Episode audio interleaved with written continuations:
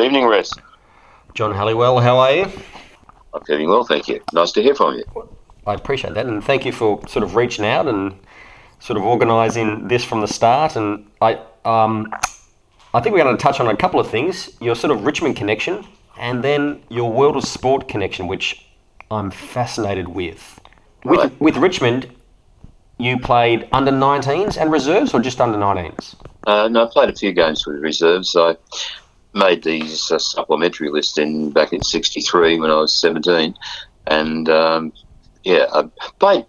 Well, I first my first memories of footy was probably as a 12 year old boy growing up in Warrnambool, and uh, I played on the wing for South Warrnambool under 18s, and uh, also recall playing kick to kick with on the village green down there with a, a then 12 year old Cowboy Neale. He was a very good player back then too. So was Cowboy was Cowboy from that area too? Warrnambool. Yes, he was. He grew up down there. Um, Hmm. uh, I then came down to Melbourne, started playing with uh, Mount Waverley, had a few games with the under 15s, and then Yeah. next year um, I played with the in the ruck with the under 17s and managed to win the best and fairest, and uh, then went down to Richmond and played a couple of practice games and was lucky enough to kick a few goals playing at full forward, and uh, then opened the paper the next day and. I saw my name on the list, on the sub list. So how, was, how did the it Richmond was a wonderful experience back then for a young boy. Oh, I can imagine. Now, the, what, what did the supplementary list mean? Well, it, I guess just that. It's a supplementary uh, list to the senior list.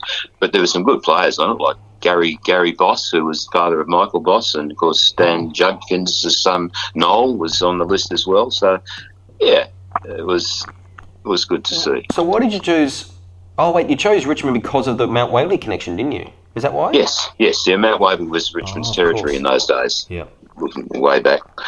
Um, yeah, so I, I played about, I guess, run about 40 games or something with the under-19s and reserves, but the big thrill was actually playing alongside and training with members of the 67 and the 69 premiership side, like, you know, Kevin Kevin Bartlett and Michael Green, Mm. Michael Bowden and Johnny Ronaldson. Uh, and Freddie Swift in the reserves. Just to actually play and train alongside those legendary players was Yeah. a real privilege and something I don't forget to this day. Were you a Richmond supporter? I was, and that was another bonus. I was a great Richmond supporter, yes. Hold on, was, you, was your father a Richmond supporter? Did it come from Uh, the family?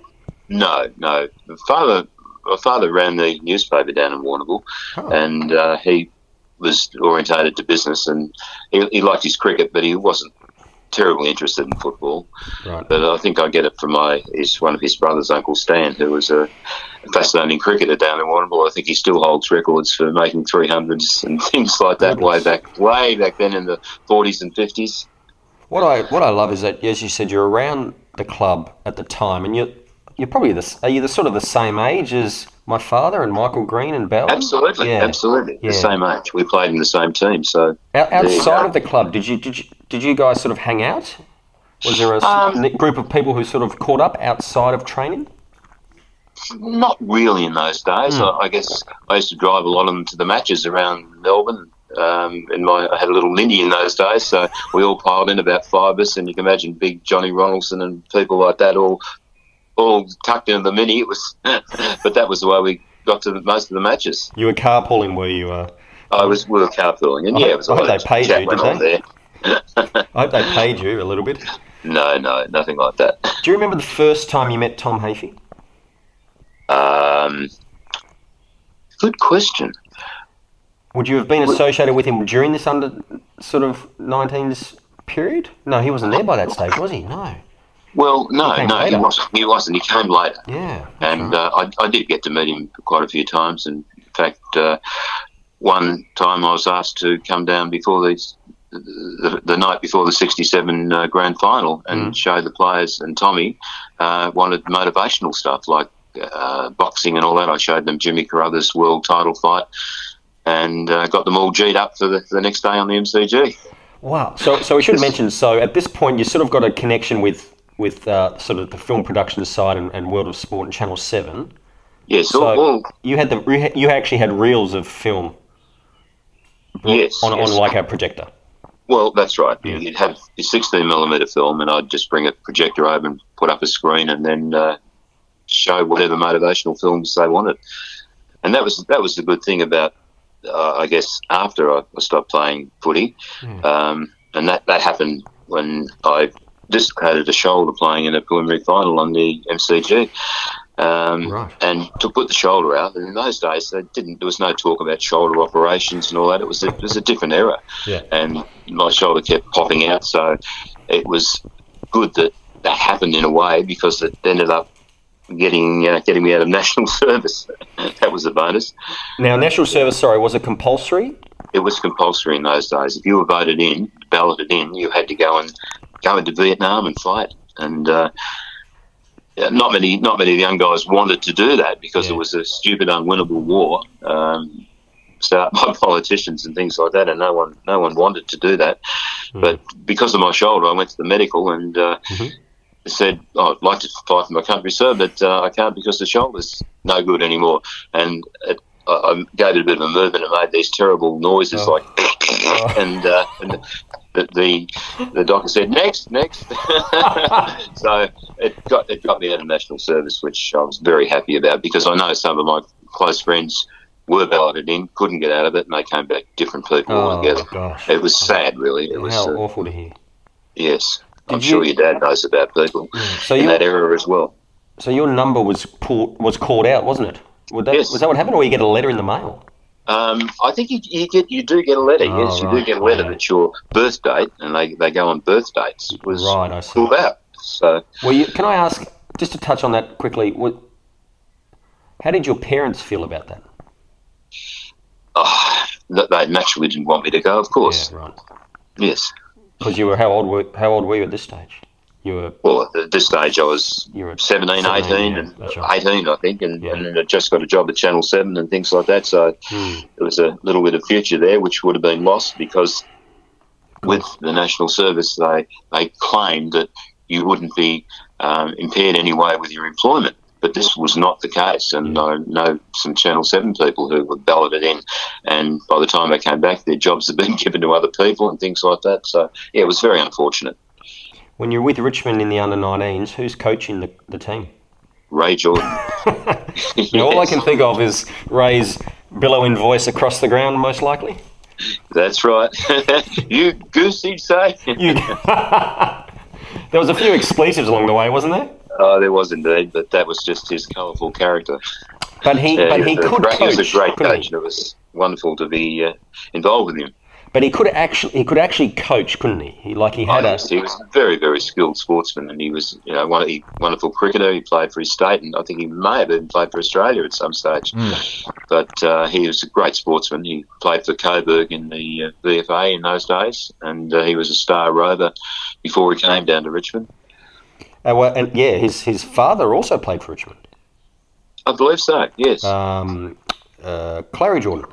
Um, okay. for for a couple of games. The um, so who was res- who was reserves coach at this stage? When you Uh, Dickie Harris. the great Dick Harris, Yes. Yes. who might have had the nickname Hungry at some point too. I think. he might have. Did, uh, long any any memories of Dick at all? Um, oh, vaguely, he was a real, real nice guy. Yeah. Just, a, yes, he was good. I mean, you've got two sort of very Richmond people there, and in '67 you've probably got, or around '67, '69 you've got, well, you have got Hafey, a real Richmond man who played for Richmond. You've got Dickie Mm-hmm. Yes. Harris, who's a Richmond champion, who's coaching Yes. reserves. You've got, Yes. I'm guessing, uh, what is it, Graeme Richmond? Well, of- Graeme was always around. Yes, Graeme was always around. At that he point. was uh, he fired up everybody, and yeah, had had a bit to do with Graeme uh, over the years. Uh, After I, you know, le- left the club and working at Channel Seven, they get many a phone call from Graeme asking for you know little favours and things like this, this and that. So I was only. Uh, I was very happy to to oblige. One, one of them Even, was even, uh, even things like, uh, oh, remember the Richmond Coterie has a son, you know, wants to get a job in television, can you help? So, yeah, I got him a oh, job. Yeah. Uh, things like that, One as of them, well as uh, as well as um, player segments and things like that. Like in the 60, uh, sorry, in the 1980 grand final, he rang up and wanted uh, me to put some together some highlights of Mark Lee playing really well because apparently before the finals he was a little bit down on form. And um, so I did that, and sh- they showed it to him, and he was one of the best players in the grand final, if you recall, in the 1980 grand final. Absolutely. So little things like that, I was just really happy to be able to, to help the club in some way and still be involved. I, I just feel so privileged after uh, 20 years after stopping playing that I was still able to be associated with the club and helping them um, in various ways when, when asked. So And where did you did you edit this at Channel Seven? Did you put those sort of highlight reels together at Channel Seven, or did you have your own sort of little editing suite? Or Oh no, I, I did it all at Channel Seven. Yes. yeah. Uh, when, when when Richmond wins the premierships and we're celebrating, are you there?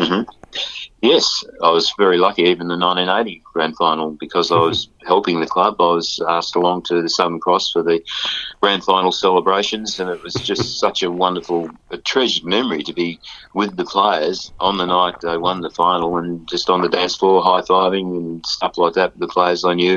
It was just such a wonderful memory. How incredible is that? Yeah, Particularly as you, were, as you were saying, you know, since you've been doing that since you know the mid '60s, and they still That's sort of right. relate to you. Yeah. I mean, so many people they play for the club for a couple of years, few years, or whatever, and then they just leave and they they lose their contact. But through my role at Channel Seven, I was able to keep involved with the club for the next twenty years, and that uh, that was great for me, and hopefully was able to help the club a little bit. Well, it sounds like you did. Where, where, where did you get the interest for television, for production, for editing? Where did that come from? Well, my father's hobby was sixteen mil film. Oh wow! So I had some idea of what film was all about, and um, it helped me get a job directly into the film department.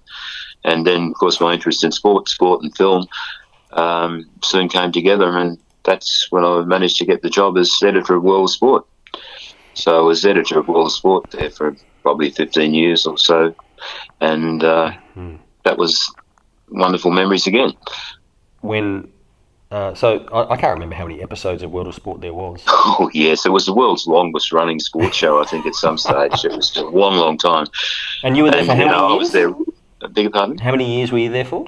Um, I was at seven for almost twenty years, and I was editor of World of Sport for probably about fifteen of those. And you know, during that time, I saw it was used to all be all film, and then we had some videotape as well. But in those early days, it was only film. There was no videotape. Yeah. So uh, we had quite a job to Hmm. get all the matches together. We used to go in there at say six in the morning and meet up with Ron Casey there and go through some of the films. And then he realised after a while that I, you know, could handle picking all those highlights myself. So then uh, he used to come in at eight o'clock then rather than six in the morning. and uh, yeah, I'd still get in at six and go through all the all the matches and pick out the mark of the day, the goal of the day, Oh, the panel segments, and uh, all that stuff. So what would so what would as, we sit, as we sit here, I still have a picture in my office of uh, Billy Picken taking the mark of the day. I think in '76. Sorry, the mark of the year, yes? and that was one I picked out. and the photographer at Channel Seven blew it up to a big um, Oh. Know, four foot uh, picture. Goodness. good memories again. So what, what was what was the um, direction given to the like cameramen? Like Okay. were well, all before- were all games filmed? What was sort of the background of that? Okay.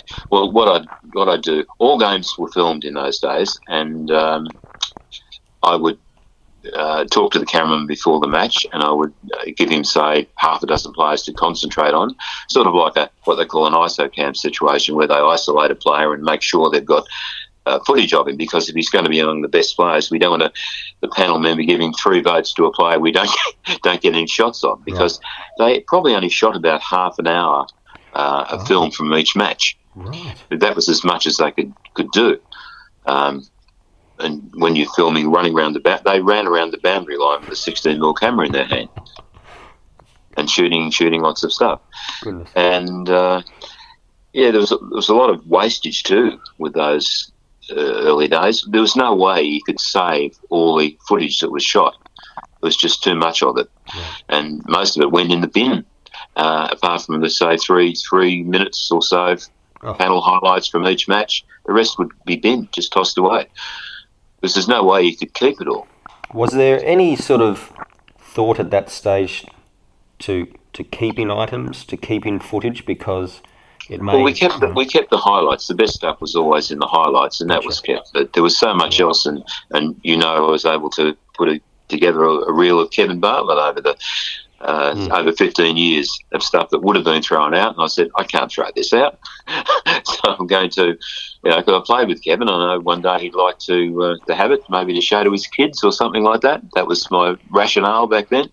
Well, So, how uh, grateful are we because that actually came to fruition. You know, the grandkids were watching. You know, the starts with black and white with him with hair, and you know ends. You know, 400 games later, uh, Yeah, through the banner sort of thing. I mean, Well, that's exactly what I was hoping. we're so for. grateful for that. So thank you. I'm pleased to hear that. Um, and you've you've obviously edited that all together. Did you? you so you just edited that on film, didn't you? You just spliced the films Yes. together, did you? Is that what happened? All film just spliced together with a 16 millimeter splicer. All the film was just spliced, physically spliced together. No electronic edits like in the days that uh, we do now with videotape and digital recordings. Excuse my ignorance. Did 16, together. did 16 mil have audio as well?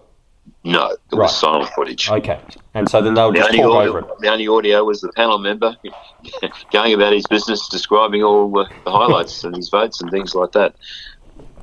Yeah, there was um, great memories of all the, the, the panel members and things like that. All the, the people we worked with. There was, um, of course, Jack Dyer and Lou Richards and Bobby Davis, and uh, there was Neil Roberts, Oh, uh, yeah. Bruce Andrew, and then later on Dougie Wade, whoever would come in. There was they'd all come and rehearse their matches. They were all very good. They all Oh, had to come in and rehearse their footage. So what they weren't going to wear cold. They Right. run through it first, and because if there's something special there, they wanted to make sure they made mention of it. Yeah. But uh, yeah, those were the days. You do. And se- when you get when you get to my age, all you've got is memories of those things. So you, you tend to cherish those memories. Actually, you just reminded me. I have seen a couple of YouTube videos where, you know, Jack Titus might be on the panel, you know, as a guest or something like that, and at the end they, they might give him a reel of highlights or here's a reel of yesterday's game, sort of thing. Um, that's probably like the only reel of, that, of that, that match sort of thing. I'm guessing, in a sense. Um, I would think so. They they could have something duplicated. We we could duplicate film, but of course you lost a little bit of quality in those days. when you um, But um, dare I ask, when you would when you got rid of the excess film, how was that disposed of? it was just put in a 44 gallon drum, which was the film department waste bin. it was just put in the bin, straight in the bin. And then what? Just dumped in landfill? The bin would be cleared and all taken to the tip. Oh my lord! Yes, that's where it's all gone. Do you sometimes think back, John, and just think, Yes, I think if only we had have had more foresight in Yeah. those days, we would have saved a lot more material. But there was a lot of work in going through it all and putting it all together and splicing it together and putting on reels. But there was just no no um, storage facility. right? Channel yeah, Seven. I see. Right. So It was just it was a converted. Channel Seven was built on a um, well, the Channel Seven buildings in Dorcas Street was an old um, newspaper warehouse that was owned by the Herald Sun. right. And when it became HSV, Herald Sun Television, they converted this uh, newspaper warehouse into a TV station. so it wasn't exactly designed for uh, for all the things we really needed. So it was largely a, a compromise in a lot of areas. Well, it wasn't just football and World of Sport. We're talking um, lawn bowls, boxing, tennis. Yes. Was that yes. so? Did, were you in? ch- Were you in charged in of people filming that as well, or how did that? Absolutely, yes, yes, absolutely. The lawn, lawn bowls with people like John Doby, and uh, he was he was a wonderful man. And um, yeah, there was uh, Gus Mercurio Boxing. and, and with his boxing and all right, that Jack stuff. Elliott, the races. Yes, yes, Jack Elliott. Yes, Jack was always always in. He was very keen on rehearsing everything properly. right. Um, there's so many different people. Um, Well, Fred Villiers yeah, Colin Long. Colin Long with the tennis, and Yeah. Doug Doug Ring with the, the cricket and all that. Was there anyone who was sort of the opposite, who wasn't, you know, who was um, a bit more looser and didn't really always have to look too much over the footage before they started? Um, More natural in a sense, do you, you know what I mean? Was- well, Fred Fred Villiers with his soccer, he was very relaxed and easygoing. He, he was a very likable fellow. yeah. Yeah, he would be a little like that with Uh, his soccer reports. But that's uh, correct. Yeah, reports. It was great. I mean, they, they would fit a lot into how long? How, long was the show? Three hours? Was it? three hours is a rule. Yes, started at eleven, finished at two. That's. That's and then sometimes I think it may have started at 12 and finished at 3. Um, yeah, that was all. You know, whatever Ron Casey, who was station manager, he made sure he got the best time slot. And, and um, But Ron, Ron was the producer, of course. He was the original producer. But then there were a lot of other producers came and went. Um, it was almost a game of musical chairs there. Apart from Ron, there was Lawrence Costin came in, did some production. Uh, Peter Landy for quite a time, Oh. and uh, Sandy Roberts as well. Uh, David Hill, uh, you might remember, um, yes, and Gary Fenton, and Oh, then yes. of course Gordon Bennett, the great Gordon Bennett. Yeah. the great Gordon Bennett. Yes, Pa- pa- actually took, took his job in the film department when uh, when I first joined Channel Seven. There, Gordon was in the film department, and uh, he went out up to become a cameraman, and I moved into the film department. he went all the way up to the top, didn't he? He did indeed. He was a wonderful producer, I can remember him still great fellow. Yes, when Dad was doing um, Sports World or, or um, those sort of Saturday morning footy show sort of things, he was he was there. He was in charge of that. Mm. And the the World Sport director was always Dick Jones, who was absolutely amazing. He was a, a Oh, legend, and uh, and yes, it was it was great. To, for many years, the I managed to get an a credit there on the end. It used to say edited by John Halliwell, directed by Dick Jones, and produced by Ron Casey. And I was always proud to see my name up there alongside a couple of real legends of television. I, I was masquerading, I think. When the show was on, where were you sitting? Um, I would generally take a few pies and go home.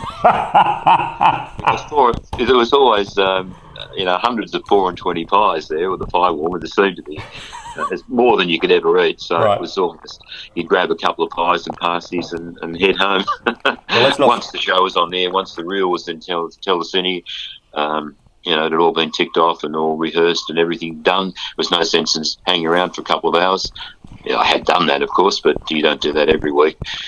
And you've done your job, so off you go. Did you manage to grab any Patra orange juice on the way out? Absolutely, I should have added Patra orange juice What else and was there? Old uh, trying to Uncle. Uncle Doug and his Patra. Yeah, that's right. We had the four and twenty pies, the Patra orange juice. There was some sort of Pelaco shirt, probably, or I'm guessing something like yes, that. I thought they were good sponsors too. I think yes, and Dustings of Burwood and all those old sponsors. Dustin's Back and in the Burwood. D- d- d- d- Dustings. Oh, now that's right. Now Doug's ads were live, weren't they?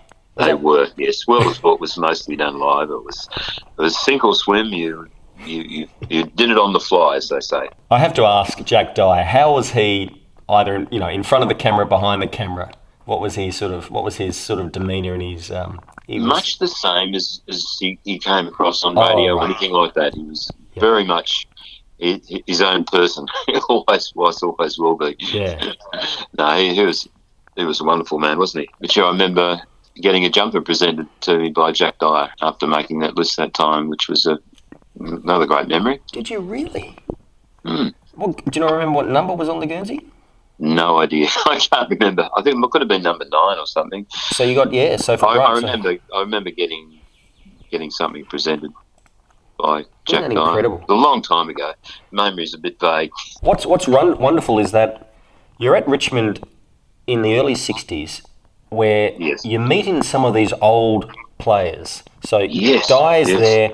You're playing with Noel Judkins in the under Yes. 17s, And under 19. 19s, sorry. Yes. Whose father's Stan Judkins, who won Yes. a Brownlow medal. You met Stan?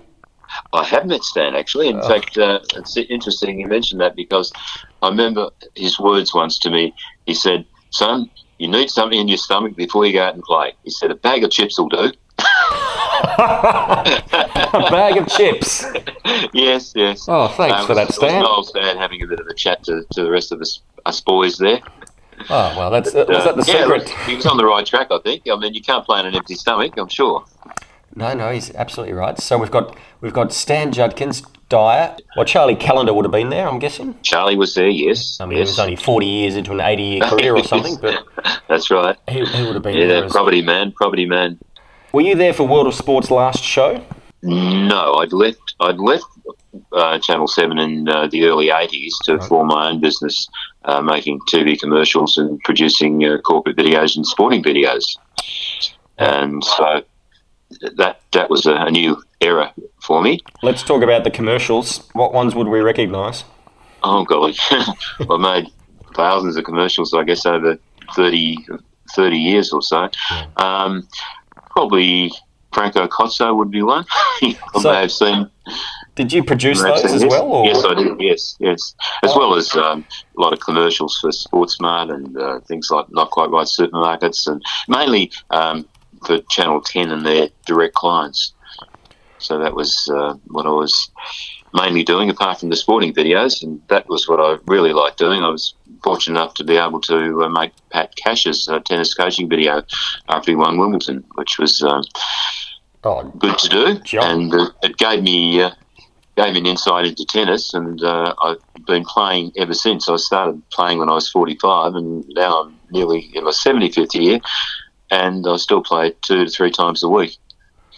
So thanks to thanks to Pat and making this tennis coaching video, I had a rough idea of you know what to do, and I've been trying ever since to try and do it. Not very successfully, but well, let No, me let me put my hand up. I was one of the people who watched the uh, Pat Cash coaching video.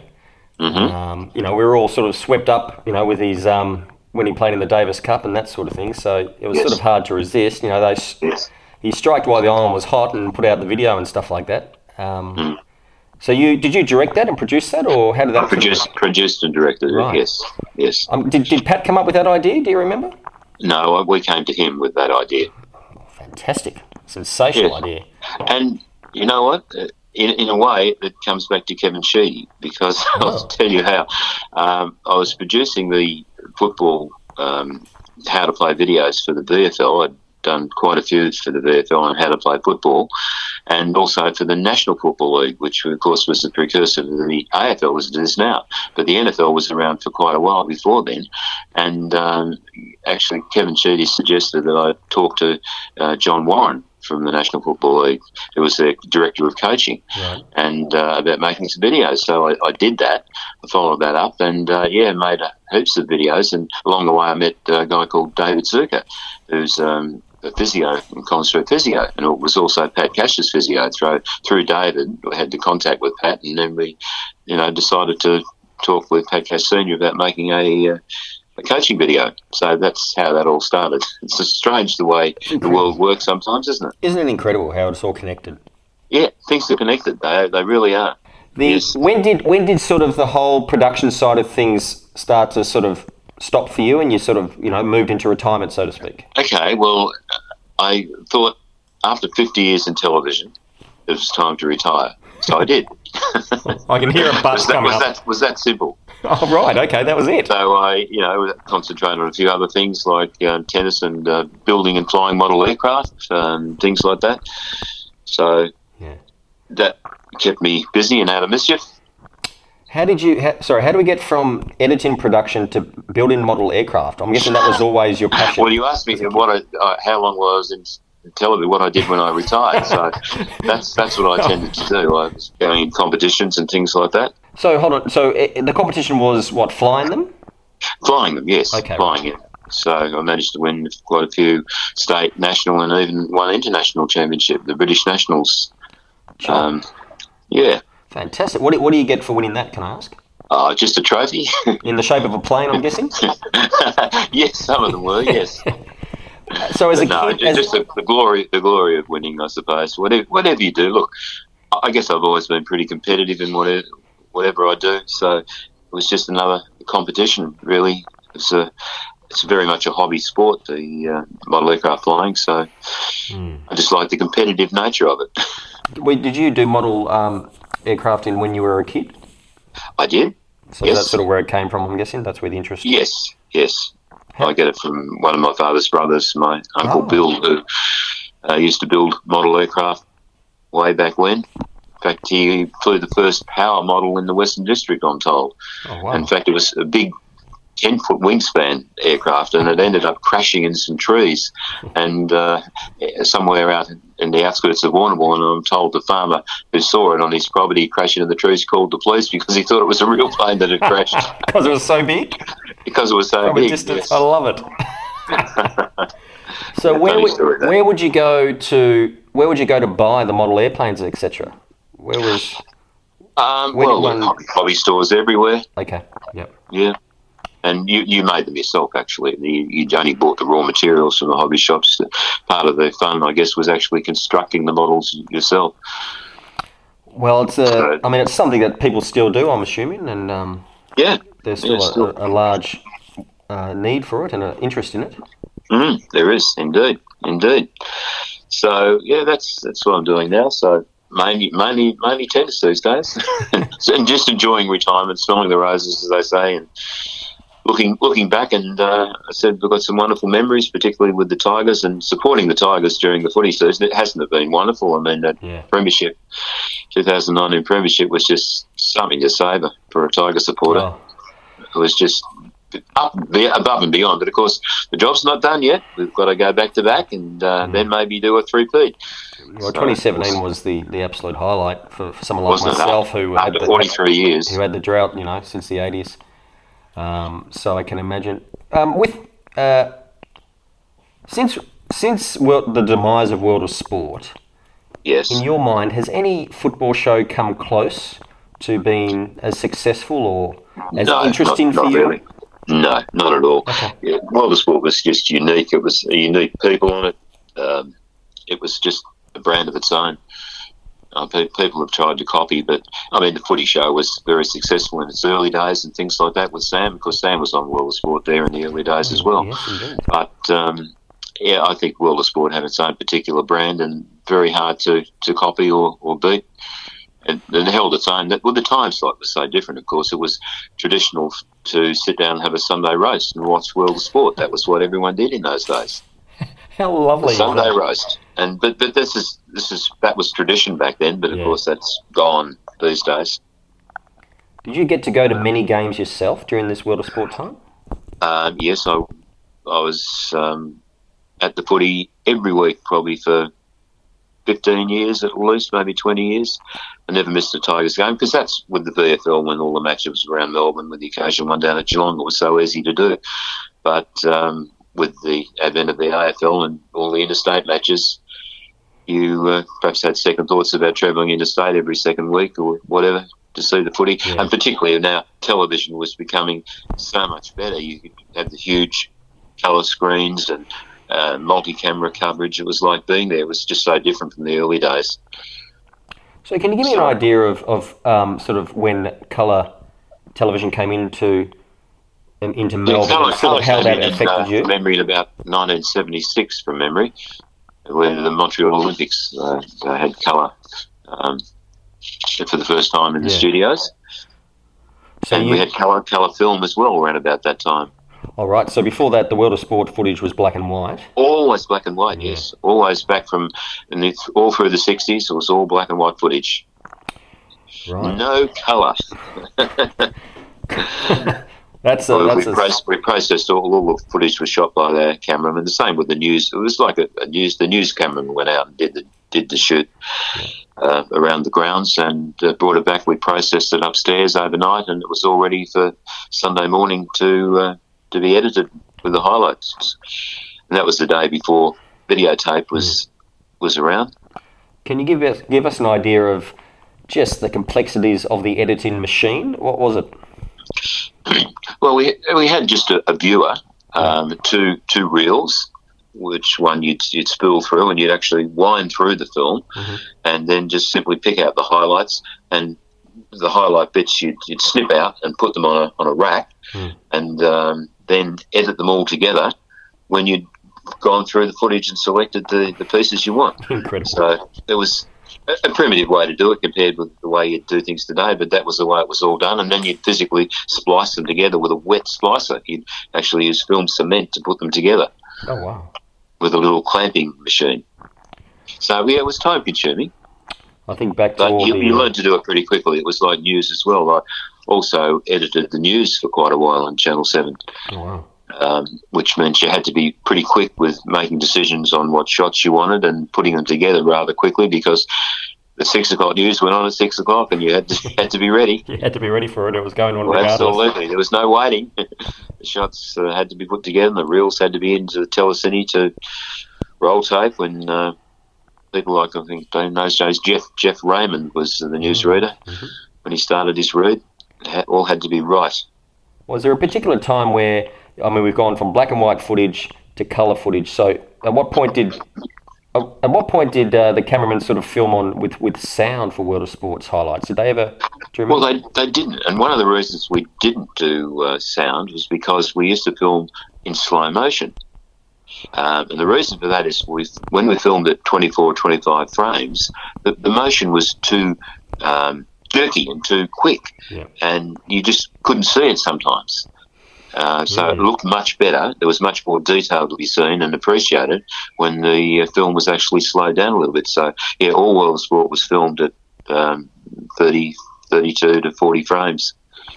Well, that explains the uh, slow mo footage of Dad on those, on Yes. those reels, which which actually make it more incredible to watch That's right. because you can see the intricacies. A player tries to trip him in one of the one of the shots as he sort of tries to evade him. You know, something that you would just miss if it was at the proper proper speed. Right. Yes. Isn't that Well, that's, incredible? that's why we did it. That's why we did it. John, you've you've you've saved history, mate. That's what you've done. you've saved history. I, I know a few, bit of it got discarded, but uh, you, you've saved it. So we should focus just on the positive, I guess. I think so. and say that it's been it's been incredible. You, you, in, in summary, you've had an incredible career, haven't you? I, I wouldn't I think that's a bit of an exaggeration, but I've enjoyed, I've been very fortunate to be in a job that I've really loved working at um, with, with sport virtually all my life. I've loved sport, and uh, to actually be part of it as a job was just a, a privilege. Well, it's been a thrill for me to speak to you about Tigerland and World of Sport, and to thank you for the reels that uh, are still in their original canisters. Wow. Um, that we've After all those years, we're talking 50 years ago at least. That's right. Dad goes, they they were given to me by John Halliwell. And I'm like, hold on, the John Halliwell that's in this under 17s team photo? He's like, yes. I'm like, okay. You know, trying to sort of connect the dots in my brain was sort of, okay, so he's gone to Channel 7 after. That's that's fascinating. Um, and I guess I can, I, I wish you, you know, I wish you well in the future with, you know, whatever, you know, with your tennis in particular. With the tennis, yeah, I'm playing with the Victorian seniors group uh, regularly. In fact, we've got a game on Sunday out at Essendon. So, yeah, travelling out there to have a hit and yeah, enjoying it. They, they say tennis is the best exercise for older people. There was a, a survey done recently, or a university um, test or something that Yeah. said that people who play tennis tend to live 10 years longer than Hmm. those who play any other sport. So Yeah. that rang a few bells uh, to say, John, keep on Yeah. playing tennis. And John, if you need any advice on how to play tennis, there's a there's a wonderful Pat Cash video that he put out Oh, really? many years I ago. seen that a few times. Yes, and he shows you how to serve and volley. Are you a serve and volleyer? Oh, yes, I like, I like the volley, yes. That's exactly. That's what I did. Yes, I was a servant and volleyer, and I think I got that from the Pat Cash video. So I, I, I think you'd be, if you're anything like your dad, you'd be pretty quick around the court. I was. Yes, that was a pretty quick player. I mean, he was, he, was, he did athletics and sort of he ran in a few gifts probably around about when he was seventeen Yeah. and nineteen, didn't he? At that stage. He did, he did indeed. Yes, he was a great professional runner. Um, And I, I always remember, just just quickly to, Yeah, yeah. to perhaps wind up, um, when I came down from Warrnambool, there was a couple of other Warrnambool boys down at um, Richmond as well. There was Peter McLaren and Laurie Foley. Now, both Peter McLaren and Laurie Foley were schoolboy champions. Um, they were brilliant sprinters, Mhm. and I think I remember one day they lined up with Kevin to have a bit of a race, and I'm not sure who won. I'd still like to know. I'll see if Dad remembers that. And in fact, would you believe we saw Peter McLaren at uh, Tommy Hafey's funeral? Really? He, Yes. he he went to that. It was at the MCG, and um, a guy comes up to me and says, introduces himself and says, "I'm Peter McLaren," and I knew the name because I had looked at the under 17 sort of team. Yeah, he was a great mate of your dad's, actually. Yeah, and he, he said, "Look, can I?" Yeah, he said, "Your father hasn't seen me for you know 30 years or 40 years or whatever." And I said, "Dad, there's a gentleman here to see you." And Dad looked at him, and he clicked his fingers and he went, "Peter McLaren." And Peter went, "Blow me down." And I went, "Well, Peter, you obviously haven't changed in you know 50 years or whatever sort of thing." Uh, Yeah, I went, I went, I went to school with Peter down in Warrnambool. Yeah. Now I haven't seen Peter since. I'm not too sure, you know, where sort of life took him after that. But um, Hmm. that's uh, we're talking. That's probably five or six years ago now. So. And he was he was a great sprinter. I, I remember him winning an inter-school a hundred metre race by about thirty metres once. This was all all the Western District schools, and he won the hundred metres at well, let's say twenty metres, but it was a long, long, long way in front. he was a very good runner. Oh, My goodness, and so well, well the well the at, at Richmond, uh, Bill Baromio was Yes, Bill was the sprint guy, and with the, he was coach of the fourths. yes. So did you do any sprinting with him? No, no, Right, okay. I was I was uh, contained. I played at full forward a little bit, so I, my dashes were very short. Your leads were just short, and yes, were you a left footer or a right footer? uh, right footer. Okay, yes. right, and a, a reliable kick. I think so. Yeah. because I, I, did the Dougie Wade, Peter Hudson torpedo punts. Okay, what did they entail? How did that differ? Did that differ from any other sort of type of torpedo punt at the time, or Well, that- you know, the best the best players did torpedo punts in those days. because they were safe? It was safe, was it? Well, absolutely safe. Yeah, you look at Dougie Wade kicking for goal. It was like a flat punt, wasn't it, or something like that? A that? flat torpedo punt. Yeah, the flat punt. That was um, definitely the way to go. they, they they went longer. Yeah. longer than drop. No one kicked drop punts in those days. But interesting thing, I was only thinking about this the other day. Back in '63, I think when we started, Yeah. the flick pass was legal. Goodness. Your dad will remember this. The flick Right. pass was legal in, in uh, I think, started by Len Smith in the early '60s, Right. and you could actually flick pass the ball. You try and do it today. It's a throw. Umpires whistle would go very, very smartly. Did you play some games, John, where you did a flick pass? Oh yes, it was legal in '63. Was it effective? Yes, Right. but maybe that's why they outlawed it. Because it was you, you would hold the ball in the palm of your hand and with the other hand just sort of Yeah. push it. That's right. You you flick it. You flick it. Right. So Flick it away. it was like invariably it was a throw in a sense, wasn't it?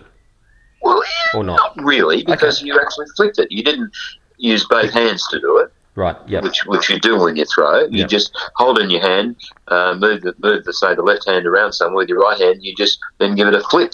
Oh, outstanding. I don't think Dad would have done many flick passes, but well, I, I, I hear not. no, he didn't even do normal handballs, let alone a flick pass, so that wouldn't have happened. I hope he doesn't listen to this. Both he will. He, he will. I, I told him I was speaking to you. Um, yeah, well, it's fantastic. I so much appreciate our conversation. Thank right, you for all that you did at Tigerland, but also thank you for everything you did at World of Sport over the years, so, over 15 years. So we're much appreciated as well. It's been wonderful to talk to you, Red. Thank you very much.